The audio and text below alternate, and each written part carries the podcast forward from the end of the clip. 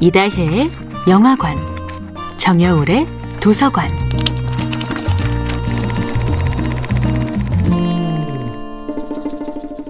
안녕하세요. 여러분과 아름답고 풍요로운 책 이야기를 나누고 있는 작가 정여울입니다. 이번 주에 함께하는 작품은 테드 창의 소설 당신 인생의 이야기입니다. 이 작품을 읽으며 저는 타인에게 상처를 주는 무기로서의 언어가 아니라 타인과 나를 비교하는 언어가 아니라 무조건 선물이 되는 언어, 사랑의 메신저가 되는 언어를 쓰고 싶어졌습니다. 저에게 언제나 선물이 되는 언어의 아름다움을 가르쳐주는 문학의 아름다움은 신화 속에도 있습니다. 푸시케는 에로스의 사랑을 얻기 위해 모든 것을 포기하지요. 이렇게 용감한 푸시케에게도 절망을 견딜 수 없는 순간이 있었습니다. 죽음의 저편 하데스로 가서 페르세포네가 지닌 미의 상자를 가지고 와야 하는 순간이었습니다. 하데스로 간다는 것은 곧 죽음을 의미하는 것이니 이제 죽음밖에는 길이 없다는 생각이 들었습니다. 푸시케는 눈을 딱 감고 절벽 아래로 떨어지기로 결심합니다. 푸시케가 절벽 아래로 추락하려 할 때 어디선가 형체 없는 목소리가 들려옵니다. 가련한 소녀여, 왜 그런 무서운 방법으로 최후를 맞이하려 하는가?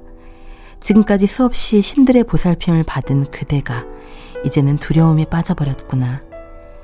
이 대목을 읽는 순간 제가 그저 책을 읽고 있는 것이 아니라 내 안에서 이 목소리가 직접 울려 퍼지는 듯 생생한 현실감을 느꼈습니다.